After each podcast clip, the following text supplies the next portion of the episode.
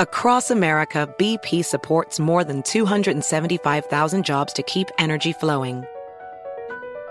Jobs like building grid-scale solar energy in Ohio and producing gas with fewer operational emissions in Texas. It's and, not or. See what doing both means for energy nationwide at bp.com slash investing in America.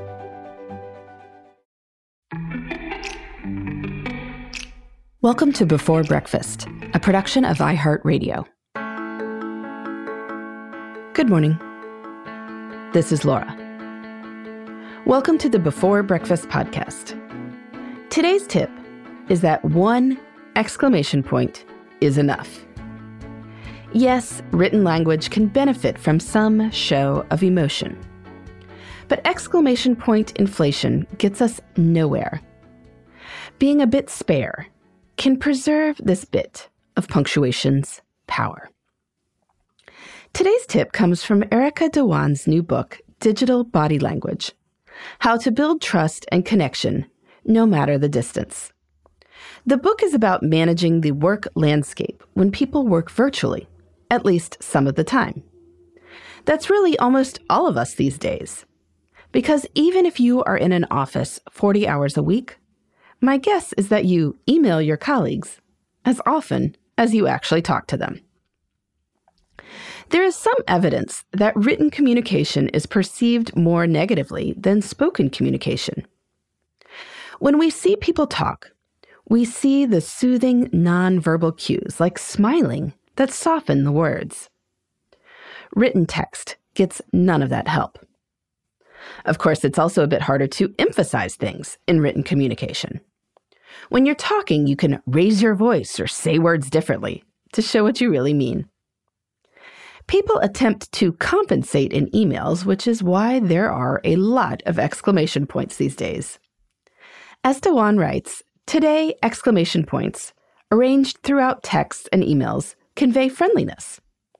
Indeed, she writes, they have become so obligatory in emails that you risk coming off as brusque or cold if you fail to use them.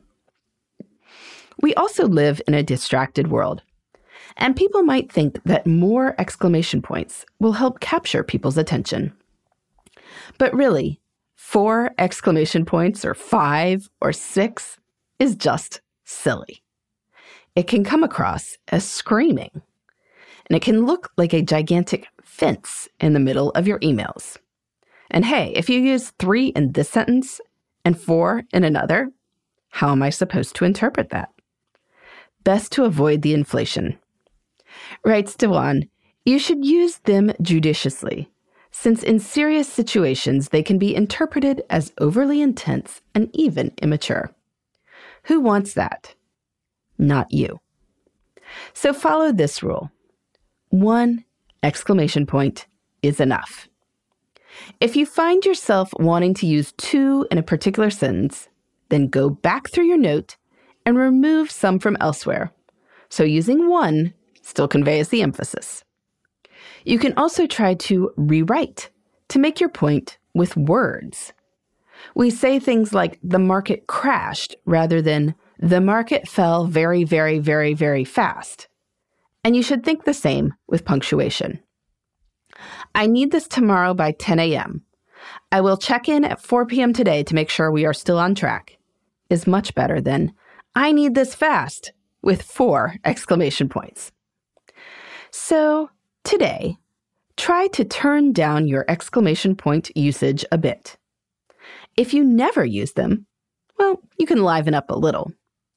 We do live in a casual age when even serious people use emojis.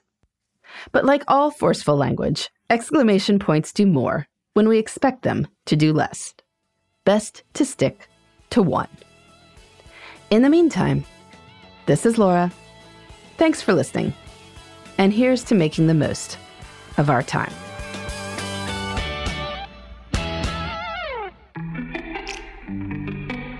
Hey, everybody. I'd love to hear from you.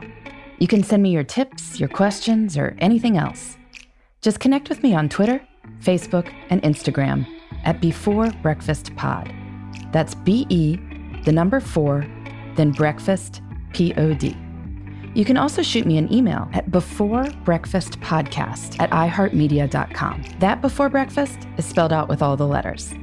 Thanks so much. I look forward to staying in touch.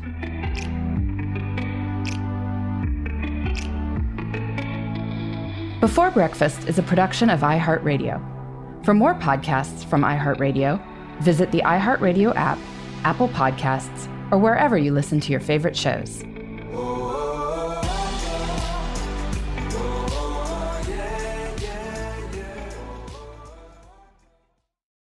Hey Sarah, I loved that spring break vlog you posted on Zigazoo. OMG, you watched it? Yeah, it was so cool. I think you're so talented. Social media is only positive with Zigazoo, the world's largest and safest social media network for kids. In Zigazoo, all community members are verified kids like yours, and all content is fully human moderated. Try out Zigazoo this spring break. Download the Zigazoo app today.